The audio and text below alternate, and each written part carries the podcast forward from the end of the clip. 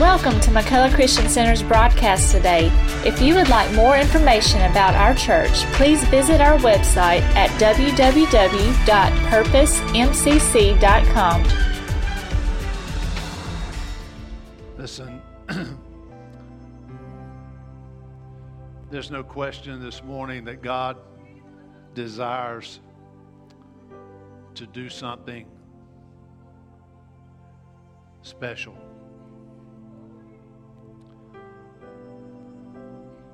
Holy Spirit's been dealing with me for about two weeks about about Christians walking in the power of the resurrection.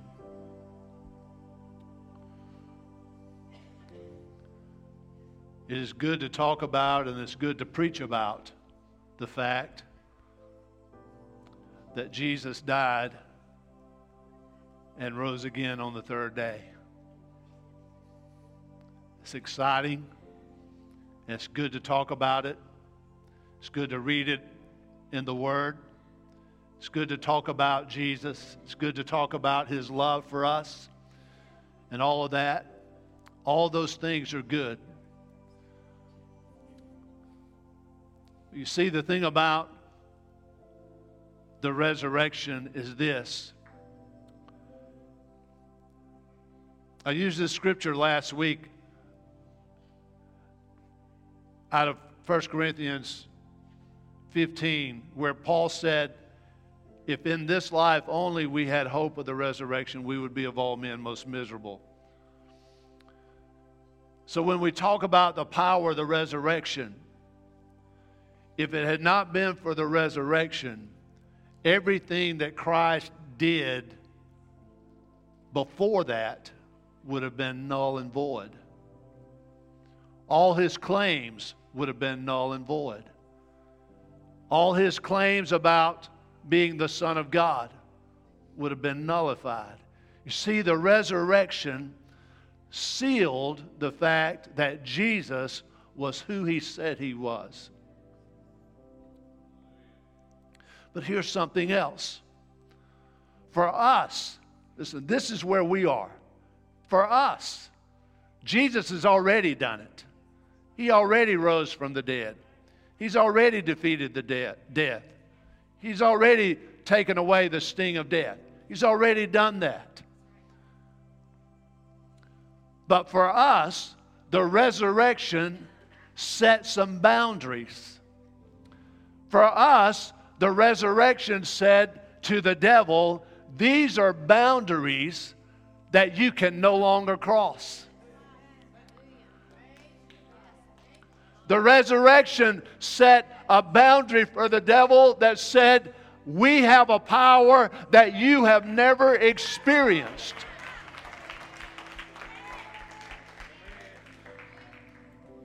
Those of us who walk in the power of the resurrection we're preaching a message and delivering a message to hell that I am unstoppable. You might think that you've got me down. You might think that you have defeated me. You might think that you have beat me up, but the power of the resurrection still abides in me. See, ladies and gentlemen, the thing is that we've got to walk in that power. It's just simply walking in it. It's not about walking in a feeling or walking in an emotion, but it's about walking in what Christ has already done. So I want to talk to you a little bit about that this morning because I believe today that God is wanting to do something and give revelation to somebody. Because here's the thing, guys. Here's the thing. The reality of it is this. Thank you, worship team. I'm sorry. Thank you so much. I tell you what, go ahead and take your seat. How about that?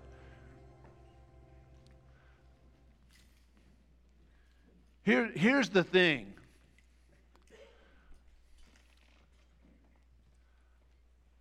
The culture that we're living in, the world that we're living in today, with as many churches and as many, quote, Christians that are walking around, we should be a nation of people that are on fire for God. But in on the flip side of that, instead of being on fire for God, we're seeing the enemy rise up more and more and suppress the Word of God. And I want to give you one simple thing here. I want to give you one simple thing. The devil, listen to me, the devil will never, ever, ever tell you to worship Jesus. The devil will never whisper to your spirit, why don't you just stand up and lift your hands to Jesus? The devil will never, ever tell you, maybe you need to pray. Only the voice of God, only the voice of Holy Spirit will call you to do things that will bring honor and glory to Him. Why am I saying that? I'm saying it because of this. If I respond to the voice of God when He speaks, I put myself in a place where His anointing and His blessing can begin to flow in my life. It's just like Amber was saying Moses responded to something that God put in front of him. It was his response to what he saw that brought the anointing of God over his life and revealed his destiny and purpose. See, I can, I can twist your arm. I, I can come back there and put a hold on you and twist your arm and, and pretty much cause you to do anything I wanted you to do. Some of y'all said, just let him try it. Judy said, just you just try it. But I could force you to do it. I could force you to respond to God. And you would you would respond, but when you walk out the door, you'll forget what you responded to. But when you respond to the voice of God, it's a whole different world. so I want you to take your Bibles this morning and turn with me to the book of John, chapter 11. John chapter 11, because I, I really think that God wants to speak to us through this. And I'm not going to be long because we've heard, we've heard a couple of two or three good messages already. Amen. But John chapter 11, it's the story of Lazarus and, and how that uh, Martha and Mary and Lazarus were brothers and sisters, and Lazarus became sick, and Martha and Mary sent word to Jesus that uh, Lazarus was sick. And John chapter 11 and verse 3 says that they sent to him, saying, Lord, behold, he whom you love is sick. When Jesus heard this, he said, This sickness is not unto death, but for the glory of God, that the Son of God might be glorified thereby. And then it says again, Now Jesus loved Martha and her sister and Lazarus. I want you to notice in that, that's not where I'm going to preach from, but I want you to notice the fact that the Bible says that they, they sent to him saying, Lord, he whom you love is sick. And then in verse 5 it says, Now Jesus loved Martha and her sister and Lazarus. So I want to talk to you uh, this morning on this, uh, on this subject of the power of a resurrected life, but the title of the message that I want to bring to you this morning is this I was carried into this, but I'm going to walk out of it. I want you to get that. I don't title a lot of my messages, but this is one that Holy Spirit gave me.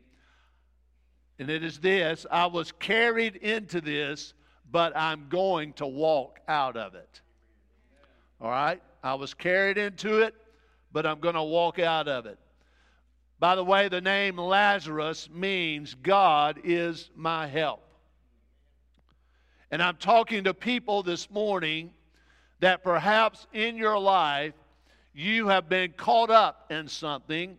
You've been, you've, you've gotten, you found yourself in something, and I'm not going to start naming things or all of that. You know where you are, you know what you're going through, uh, but you've gotten caught up. You ever been in something that just carried you along?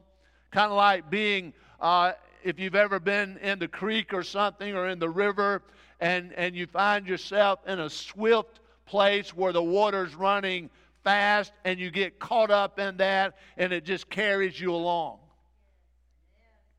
Or it's kind of like a rip current uh, at the beach. You're swimming and everything is going good, and all of a sudden you get caught in this rip current. And uh, that rip current begins to carry you in a direction that you don't want to go. And many people, the reason that many people drown when they get caught up in a rip current is because they try to fight against this rip current. They try, they try to, to fight against it, but I've heard, I've never been in one, but I've been told that if, you'll, if you won't fight against it and just kind of swim uh, alongside the shore, that you'll eventually get out of it. But so many people panic, and when they panic, that's when they begin to make decisions that are detrimental. But we've been carried along. Lazarus was sick. In other words, Lazarus, uh, something uh, attacked Lazarus' body that carried him in a place and in a way that he did not want to go.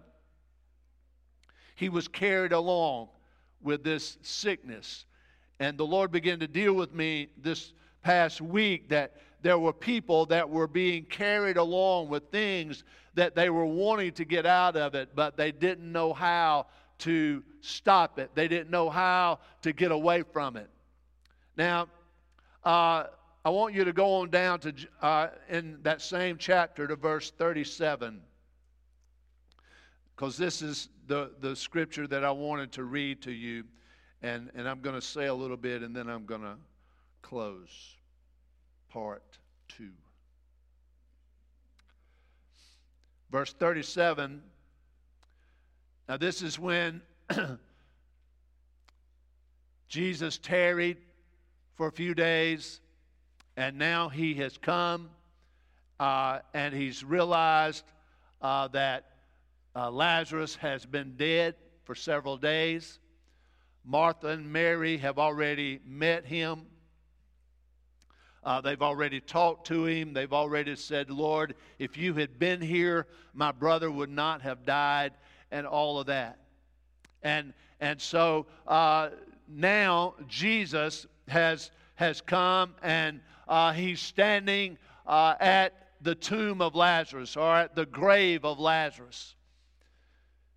The Bible says in verse 37 that there were people that were standing around where this was taking place, and they looked at Jesus and they said, Could not this man, which opened the eyes of the blind, have caused that even this man should not have died?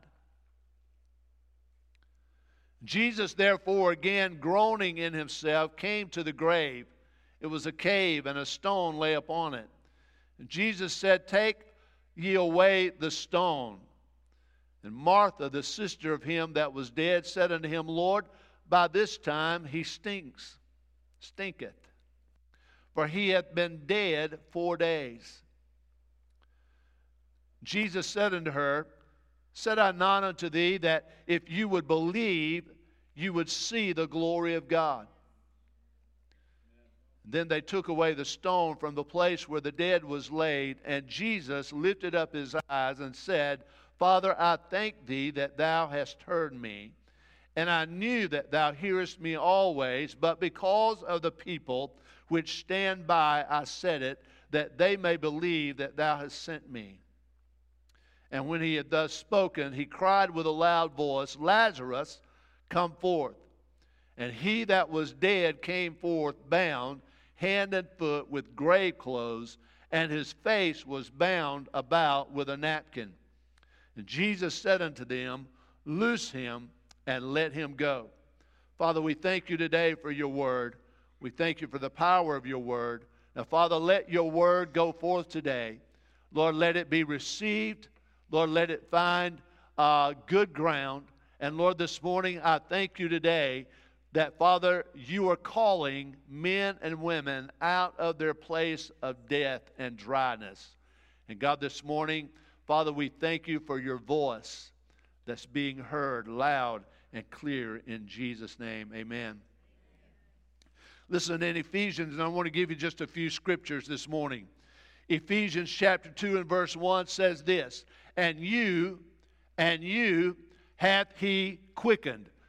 That word quicken means made alive. And you hath he made alive who was dead in trespasses and sins. All of us when we're born, we're born into sin. We're, we're born sinners. That's the reason that nobody had to teach you to tell a lie. Nobody had to teach you to be bad. You were bad all by yourself. All right? All right? Uh, Autumn and Corey are, are at home today and they're uh, adjusting, Ellis is adjusting uh, to a, a new little brother and he is a beautiful, handsome young baby, boy. All right? And, and he is sweet as he can be and all of that, but he was born, when he was born, he was born in sin. All right? David said, In sin, my mother had me. We're all born in sin. Every one of us. We're born with a nature to sin. All right? And, and the Bible just said in Ephesians chapter 2 and verse 1 that uh, we were all dead in trespasses and sins. Doesn't matter how good you were, doesn't matter how innocent you might have been, we were all born in sin and we were all dead, the Bible says that the wages of sin is death, but the gift of God is eternal life through Christ Jesus. All right? So I was born in sin. I was born a sinner. I thought I was a pretty good individual and all of that, but fact is, I was a sinner. All right? So you hear people that say, well, you can't judge me because I am doing what I was born to do.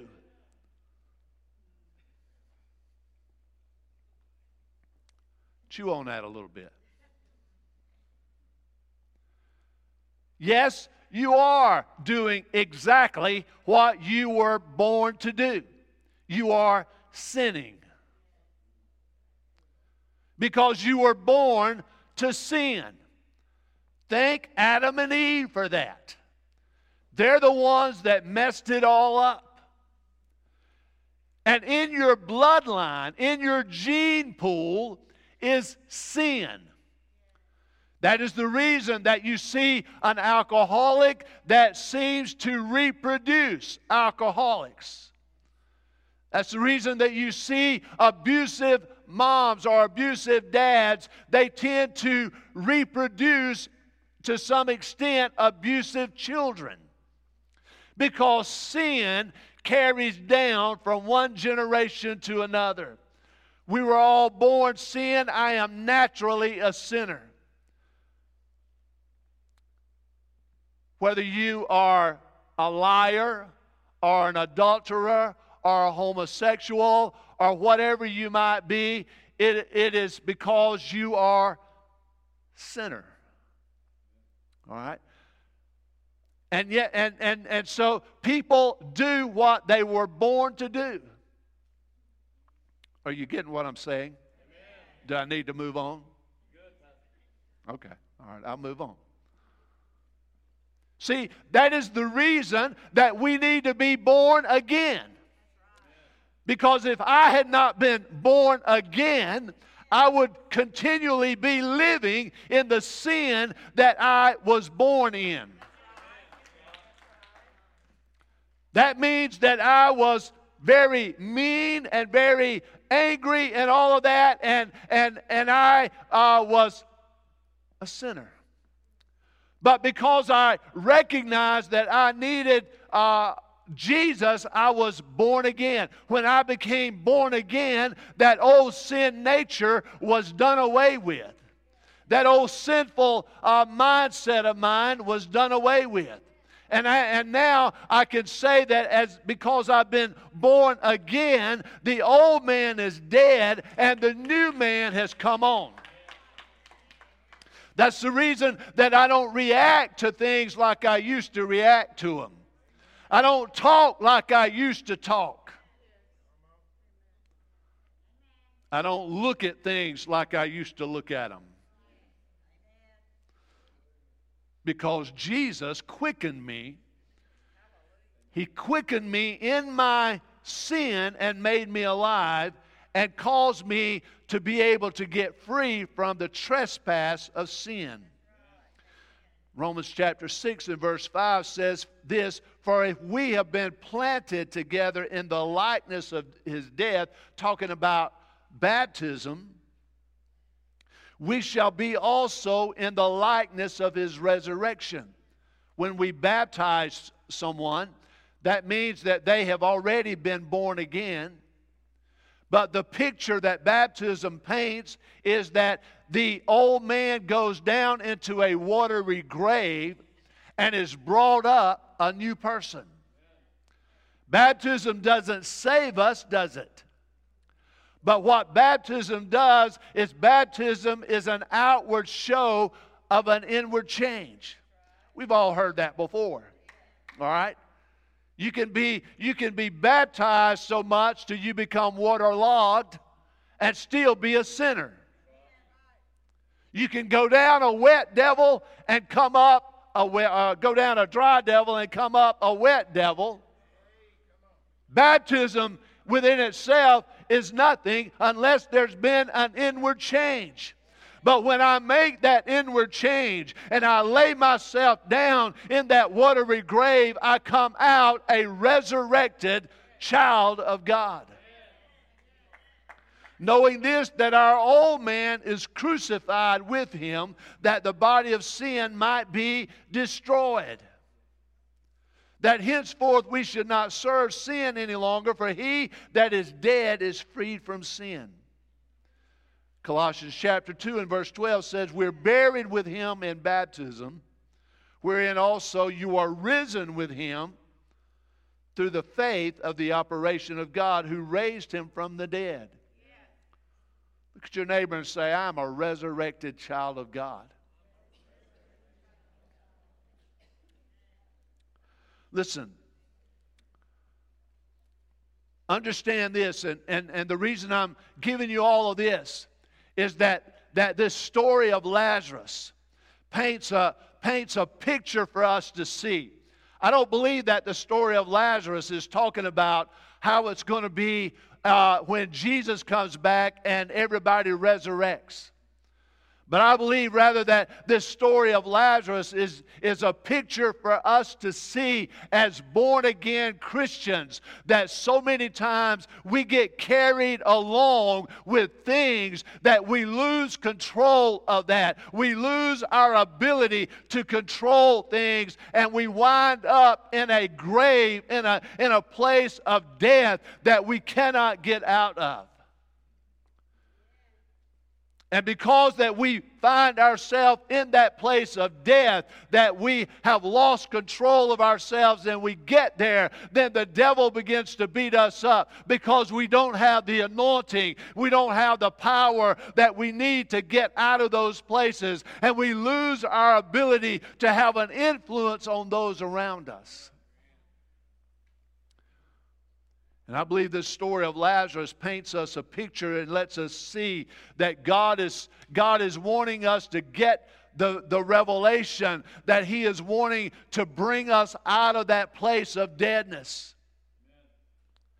And the Bible says that, that Jesus came to uh, Lazarus' tomb that day and, and he stood there and, and he looked, and here was Lazarus that had been in the grave for four days, and, and in the heat of that uh, climate was probably already decaying and stinking. But Jesus stood there, and, and the Bible says that Jesus loved Lazarus. And I want to tell somebody here this morning that, that you might be in a grave and you might be in a place in your life where you feel like that you don't have any control of the situation and you feel like that, that you're losing ground and, and the stone has already been rolled to the front door of your tomb and that you're dying a slow death. But I want to tell you something that sets you apart from everybody else around you, and that is the fact that Jesus loves you. Listen, as long as I know that I am loved by the Father, that sets me apart from everybody else. The devil might beat me up. The devil might tell me that I'm not going to make it. The enemy might tell me that my children's not going to make it. But as long as I know that I am loved by the Father, I know that I might find myself in a graveyard somewhere. I might find myself even in a tomb somewhere. But because I am loved by the Father, it lets me know that there's going to be a day He will not leave my soul in hell. He will come and pull, and pull me out from my darkness. The Bible says that Jesus came down uh, to the grave that day, and, and there was Lazarus in the tomb, and Martha and Mary standing outside, and, and all the people that were weeping. And this, this faith that we saw it in Martha when she said, Lord, if you had been here, my brother would not have died. Mary repeated what Martha said, Lord, if you had been here, my brother would not have died. And the people that were standing around the, the grave that day said, Could not this man that opened the eyes of the blind, could not he have caused that even this Lazarus would not have died if he had been here?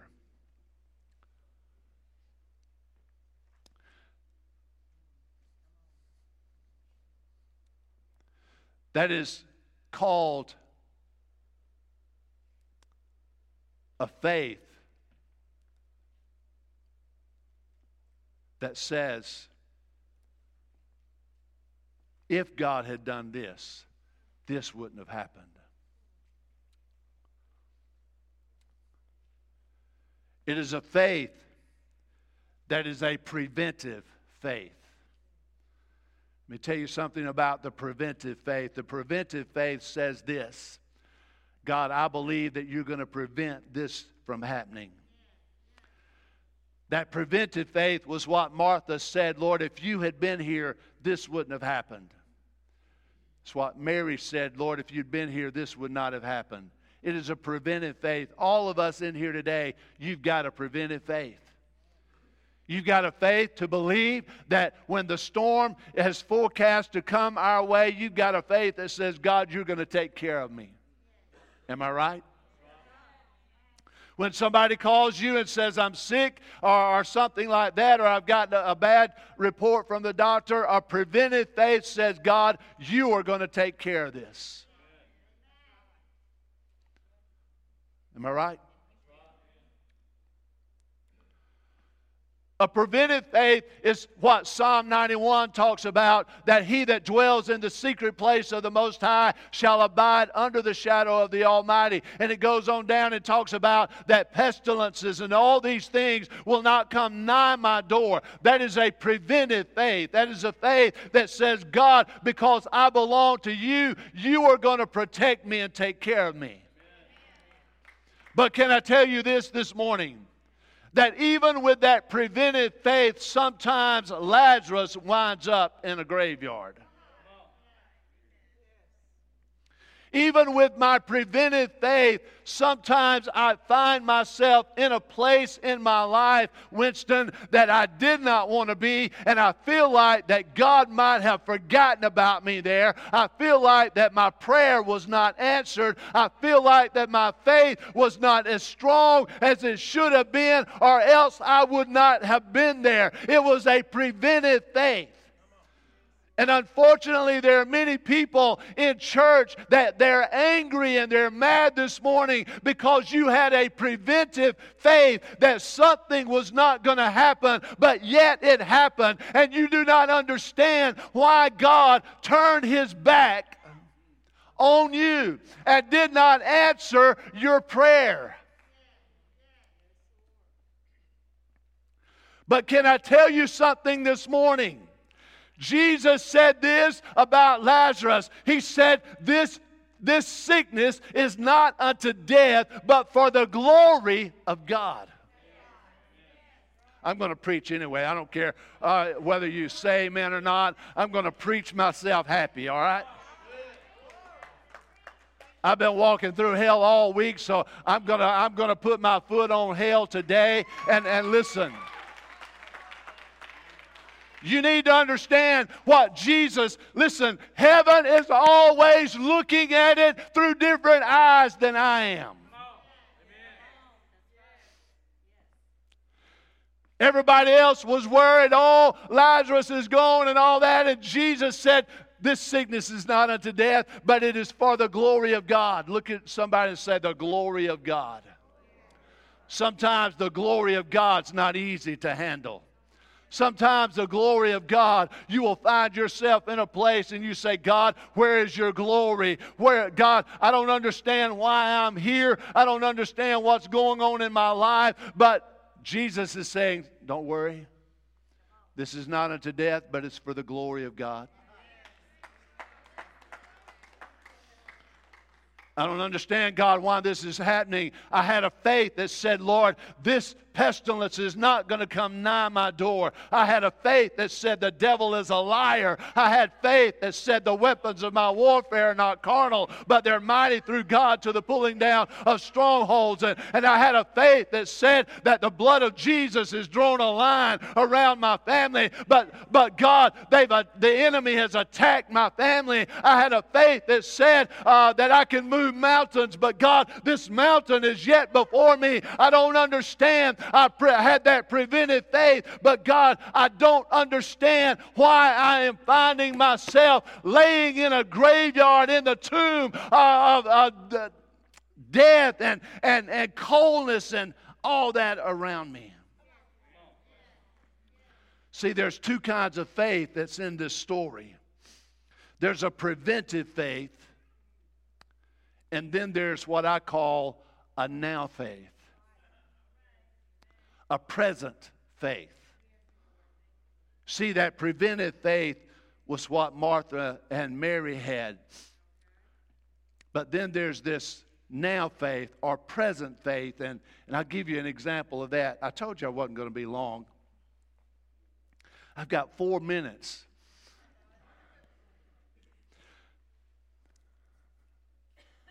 Poor pastor, he can't even get one word out in four minutes. I'm sorry.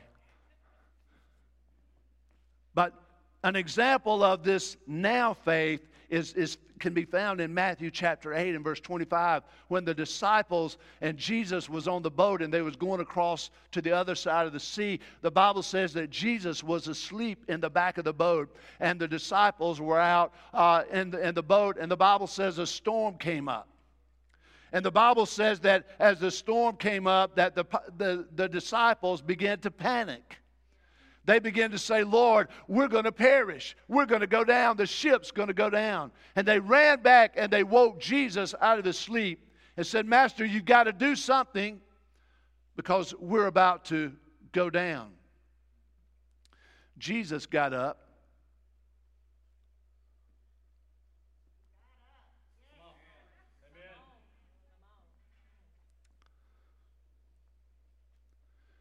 Jesus got up walked out and rebuked the wind. And it stopped.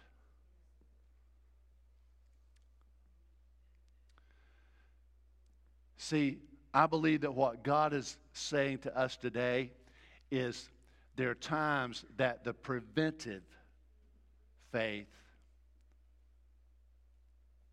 won't prevent what you're wanting it to prevent. But the important thing is having a faith with you in the boat that says, I'm in a storm, my ship's taking on water. I don't know how I'm going to get out of this, but I know there's one with me that he didn't prevent the storm. He didn't turn the wind the other way. I'm in the middle of the storm right now, but I know that the one who is with me, I've got a very present help in time of need. I prayed against the storm, but the storm is on me now. So I'm not going to get mad at heaven. I'm not going to stomp my feet and stomp out of the church and turn my back on God. I'm not going to get mad at the pastor. I'm not going to get mad at the worship team because their worship didn't bring the glory of God down in my storm. I'm in the middle of this storm and the wind is blowing and the rain is falling and my ship is being tossed tossed from side to side. But there's one thing that I know that I've got a very present help with me right now. He is my present help in time of need.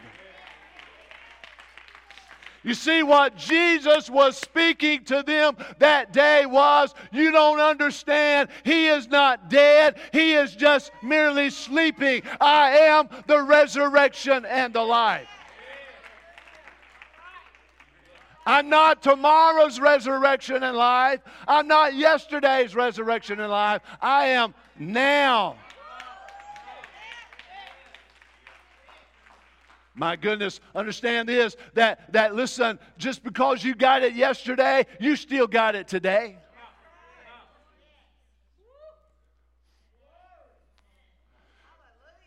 Listen, if you're not careful, the devil will have you in a tomb. He'll have the stone rolled in front of the tomb and he'll be counting you out. One, two, three. You see, back then, they thought, superstition, that for four days the spirit of a person hovered around their tomb. And after four days, the spirit did not enter back into their body and they come back alive, it would leave. That's the reason, probably, that Jesus got there four days later. Because man said he's dead. He ain't going to come out of there. It's too late. He stinketh by now. That's what the enemy is telling some of you. You're dead you're never going to be what God has called you to be. Moses, you'll never get to your destiny. You'll never find your purpose because I am going to deal with you. I put you in a place of death, and that's where you're going to be. This addiction is going to destroy your life. This, this sin that you've got is going to rob you of your destiny.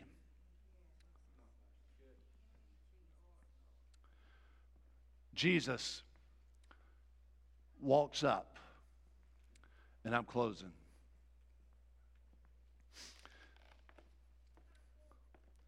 Jesus walks up, and here he is standing before the tomb. And he tells the people, Roll the stone away.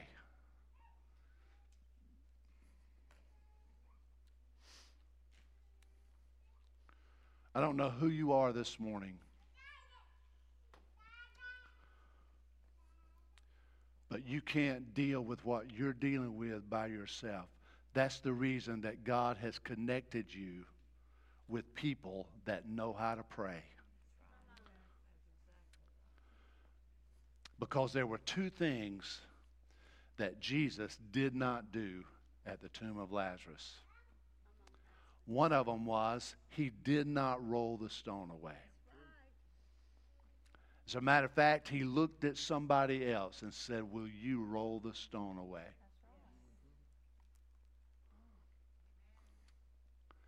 In other words, roll the stone away so that my voice can get to the one that's on the inside. Because I'm going to speak, and when I speak, the one that's on the inside is going to come out where the stone was. So I need somebody to roll the stone away. You see, we need some stone rollers in the church. I want you to get the picture of that. The, the, the stone roller just simply rolled the stone away. He didn't touch Lazarus, didn't mess with Lazarus, but he gave the opportunity that when God moved, Lazarus could respond. That's pretty deep there. You better, you better catch it before it gets by you. That's the reason that we pour so much time, prayer, and money into this stage up here for our worship team. And we try to we try to love them and we, we try to get people up there that are anointed by God because they are the stone rollers.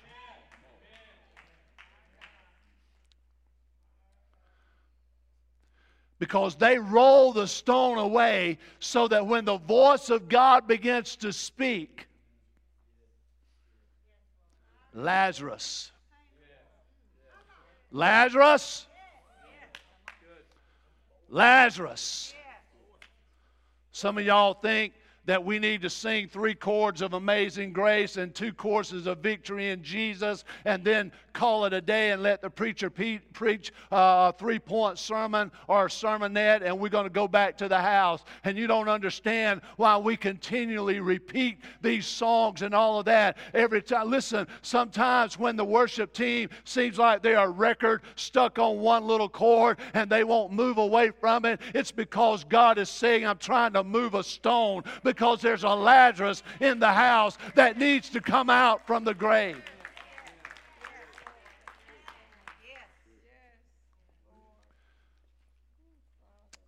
Roll the stone away. When the stone was rolled away, I want you to catch this. I'm, I'm, gonna, I'm closing. I'm working. I'm closing. I want you to get this. Jesus, when they took away the stone from the place where he was laid, Jesus lifted up his eyes and said, Father, I thank you that you have heard me. And I knew that you hear me always.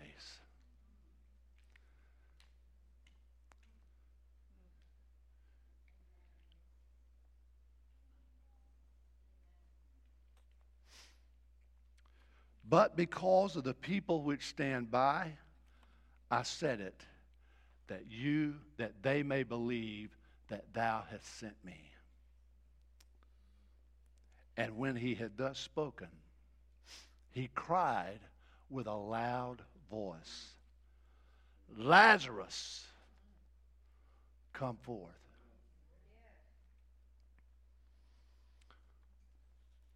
Jesus said, Father, I know that you've heard me. I know that, that when I speak, you hear me. Do you have faith that says that when you, when you pray, the Father hears you? Father, I know that you hear me, but it is because of those who are standing around me that I am saying what I'm saying and I'm doing what I'm doing because I want them to believe. and he, he called Lazarus to come out of the tomb. The Bible says when Jesus spoke the name of Lazarus,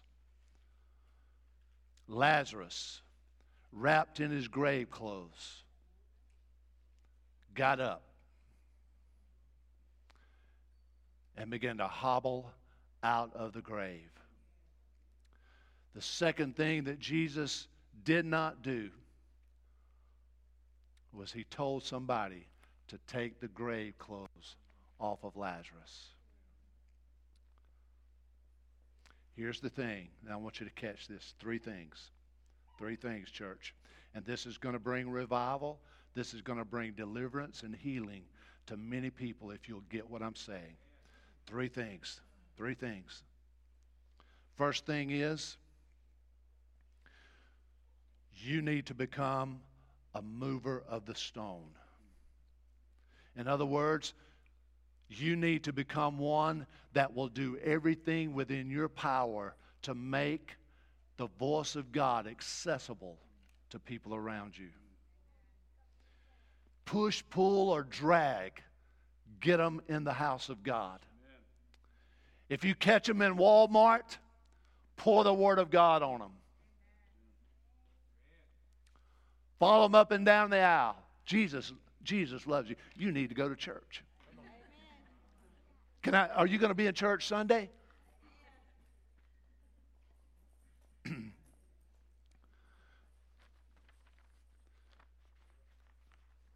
See, don't depend on somebody else to move the stone. God's called you to move the stone.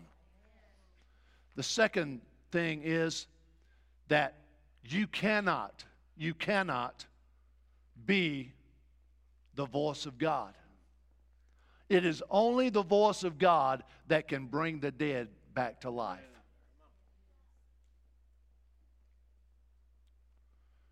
You can present it, you can move the stone, but the dead will only hear the voice of God. I don't care how loud you get, all that, the dead will only hear the voice of God. The third thing that God's called us all to do is remove the grave clothes.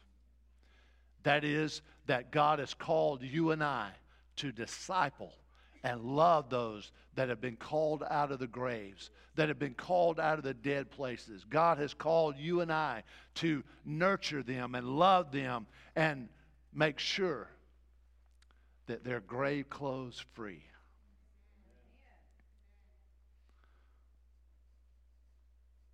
Amen. Would you stand with me, please?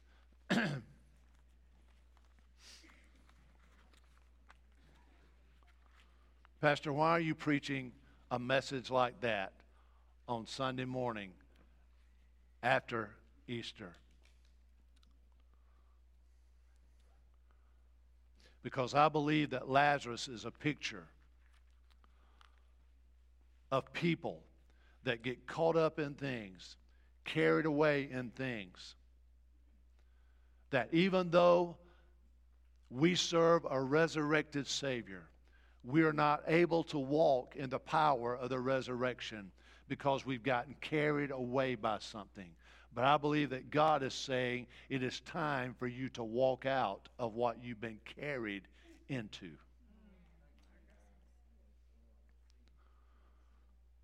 because I will not die on the cross again. I will not shed any more blood. I have already accomplished everything that you need to be accomplished in your life. I have already defeated the death that was at your doorstep. I've already defeated the grave that tried to capture you. I've already defeated every enemy of your life. I can do nothing else. Now, what you've been carried into, you're going to have to walk out of it by faith because the voice of God is calling your name. He's calling your name. Would you bow your heads with me, please?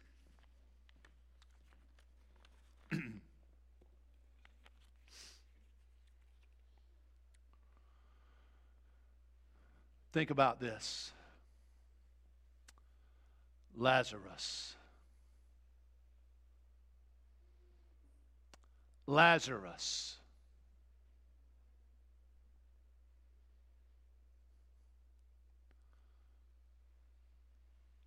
Lazarus, come forth.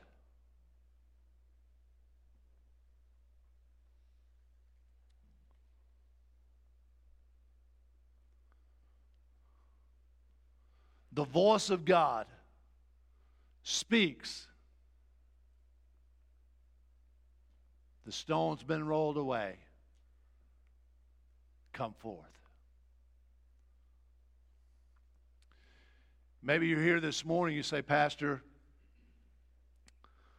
I'm a Lazarus. I'm a Lazarus. I've been bound. I've been closed in by this stuff in my life. But I believe this morning that I've heard the voice of God calling me to come out. If that's you this morning, I'm going to ask if you will just to slip your hand up and right back down. I believe God is calling me to come out of my dead place. I believe that God is calling me to come out of that place that I've been carried into. He's telling me to walk out of it.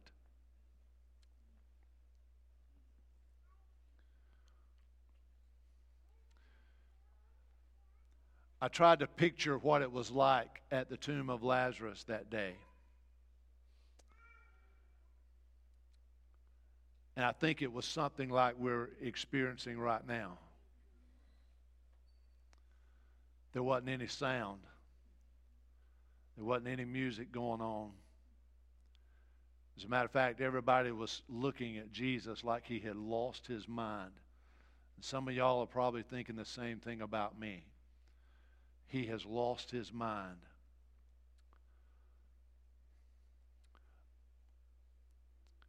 And all they could do, I believe, when Lazarus came forth out of that tomb was stand there with open mouths and eyes wide open because words could not describe what they were feeling.